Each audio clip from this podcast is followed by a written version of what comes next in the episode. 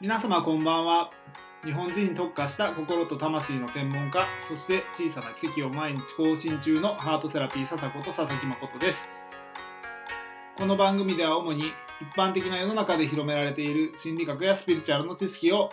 より身近な生活レベルで活用してもらいながら、人だけでなく人生すべてにおける相思相愛を育む番組です。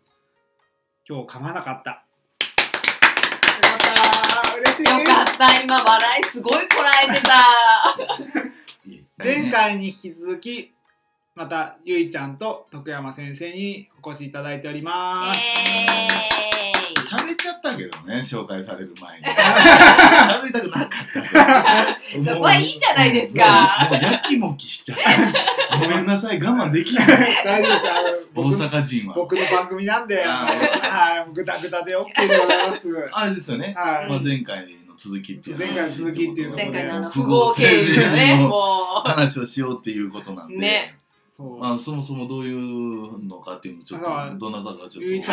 ゃんが符号経由がすごく大好きなので、その話をちょっとストーリーというかあらすじ的な話を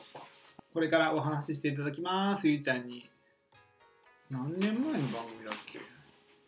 ？2005年ですね。放送されていた。そう、フカキョンがね、主演をしていた番組なんですけど、うん、あらすじなかったから喋るわ。うん、まあ、さっきの説明十分だったから、ね、あのね、主人公のフカキョンが、うん、超お金持ちの孫娘なんですよ。うん、で、その孫娘のフカキョンが刑事になったんですよ、うん、で刑事課にこう配属されて、でも同僚からはもう使えない女としてこう疎まれてるんだけど、うん、世の中の事件は大体やっぱお金が絡んでいるこう事件が多いんですよ、うん、そうだね、そう、それを一般庶民では絶対に思いつかないようなお金持ちマインドで解決していくっていう、うん、そういうドラマなんですけど、うん、だからなんかオレオレ詐欺みたいな、振り込め詐欺か、うん、振り込め詐欺で使用人の運転手が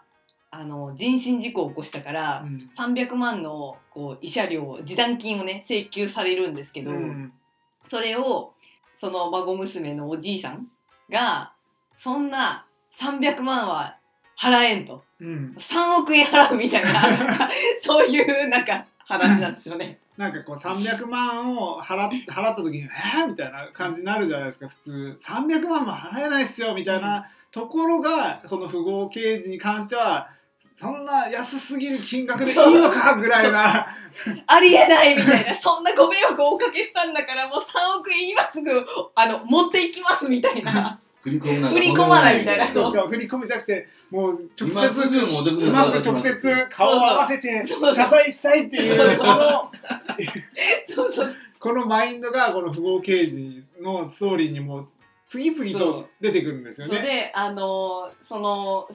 振り込め詐欺を捕まえるためにこう見張りをするみたいな、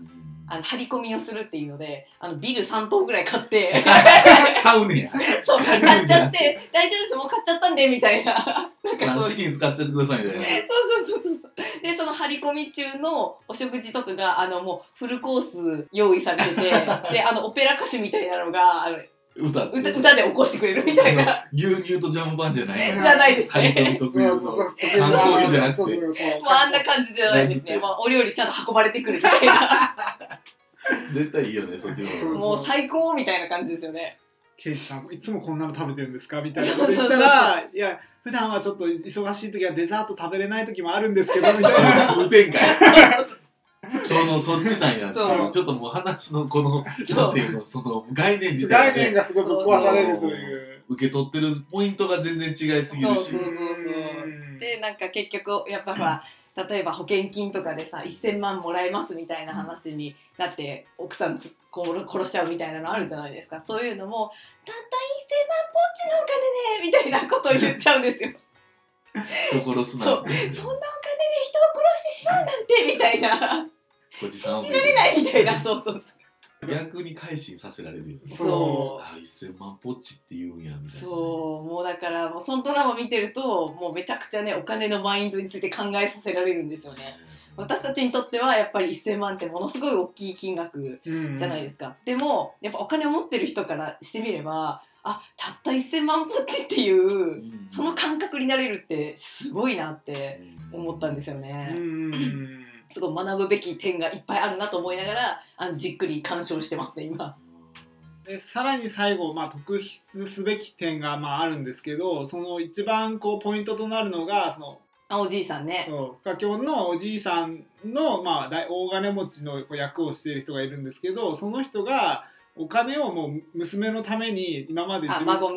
娘のためにその自分が悪事してきたお金をその世の中にこう還元というか、そうだからその自分の溺愛している孫娘が警察官になりましたと。でその警察で犯人を捕まえるためにそのビル担当を買ったりとか自分のお金を使ってね、そう自分のお金を使って、うん、もう世の中に役立っててくれているみたいな、もう漁師の呵責が現れる感じでね、そうで喜んでるわけよね。そう喜んでくれて、でもう全部使ってくれと自分の財産を、むしろ使い切りたいんですよ。使い切りたいのに、でもいつも事業がうまくいってしまってもっと儲かってしまうっていう、なんでこんなに儲かってしまったんだみたいな、怒られるみたいな、なんで俺の金を使ってくれないんだみたいなことをすごい怒るっていう、その怒るポイントがこう普通の凡人とはちょっと違うっていう。普通はねお金使っちゃって怒られるのにお金を使い切れなくて怒られるっていう、そのさっき言ったその、何やったっけフレンチレストランやったっけ、なんか犯人捕まえるためにプライベートジェット借りて、そう三つ星シェフをね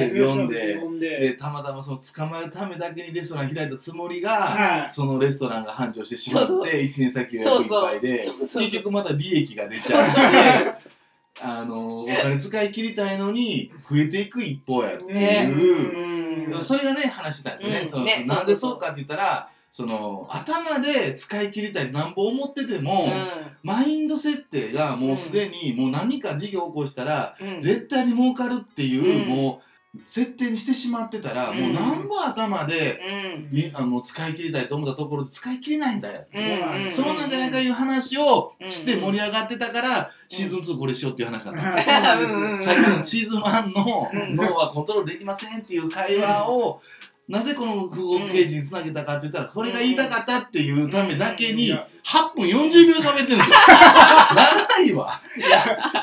複合ページで言うと、そのお金を使い切りたいという頭の意識があるのに、でも願望というか、ね、願望があるのに結局潜在意識ではもう自分はもうお金が手に入ってしまうっていうマインドがあるっていう無意識にね、だからいくら使い切りたくてもうまいこと言ってしまって、どんどん入っていっちゃう。でも多分普通の一般人は逆なんですよね。なんぼ頭でお金が欲しいお金が欲しいって思ってても、でも潜在意識の中では例えば自分には価値がないからお金が入らないとか、そういうのを無意識の中でやっぱり設定しちゃってるところがあるね。設定してるから、全然やっぱ入ってこないっていう。事業もやっぱりこう起こしても、やっぱちょっと苦労するとか、軌道乗るまでにやっぱ時間がかかって当然とか、やっぱなんかこう、順序よくっていうかね、やらないとうまいこといかないとかと思ってたら、やっぱりそうせざるを得なくなってくる環境になるやろうし、もう金持ちマインドのね、先の話だったらもう、ほんならちょっと来たらええやんみたいな、金はもうでもあんねんからみたいな、もう仕上がったら持ってきて、仕上がったやつにやらして、別に何も買ってもええやんみたいな感じでやったら、なんか知らんけどまだうまいこといっちゃってみたいな、うまいこといくっていうのはもう一番本当はやりたい商売のやり方だよね。本当は理想がそれなんですけど、多くの人たちはやっぱりいろんなこう教育環境とか親の影響とか、究極言うと前世の影響とかもあるんですけど、そのようなさまざまな影響によってやっぱりお金のブロックっていうのが何百にも何千にもこう積み重ねられてる人とかも世の中にはいるので、だからこそやっぱその無意識の領域をどれだけやっぱ扱えるかっていうのがやっぱりこう今後その皆さん、例えばお金欲しい方がいるんだったらその点をどう扱っていくかが鍵になるよっていうのをちょっと今回の複合ページのお話を通じて知ってもらえたらなと思っております。はい。僕らが勉強させられたというか、そういう気づきを得られたってことですね。だから解釈ってやっぱ人によって違うと思うから、同じ複合ページ見ててもそういう考えしない人もおるやろうから、だからやっぱこうハートセラピーとか、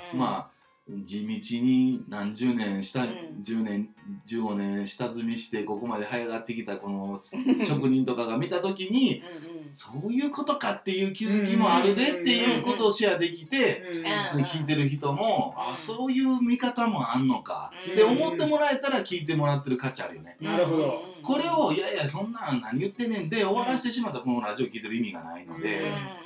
ぜひね、あ、こういう解釈、うん、見方もあんねんやみたいな、うんうんうん、その金を使って金儲けすることを僕らは称賛してるんではなくて、うん、なんで使いたい、うん、お金なくなれって願ってる人が、うん、なんでそんなにずっとお金が入り続けんねやっていうところに焦点当てたら、うん、そういうことなんじゃないかっていうことですよね。そういうことですね、うん、だから僕なりたいのっていうのを、まあ、私たちも試行錯誤しながら日々情報をね、集めたりとか、うん、小さくこう前進、前進し続けておりますので、うんはい、皆さんもそういう前に進んでいきたい、まあ、向上心のある方はぜひ私たちのそんな考え方あるんだっていうところを取り入れながらちょっとお過ごしいただけたら嬉しいなと思っております、はい、それではまた次回お会いしましょう。ではごきげんよう。不合計値見てねそれは無理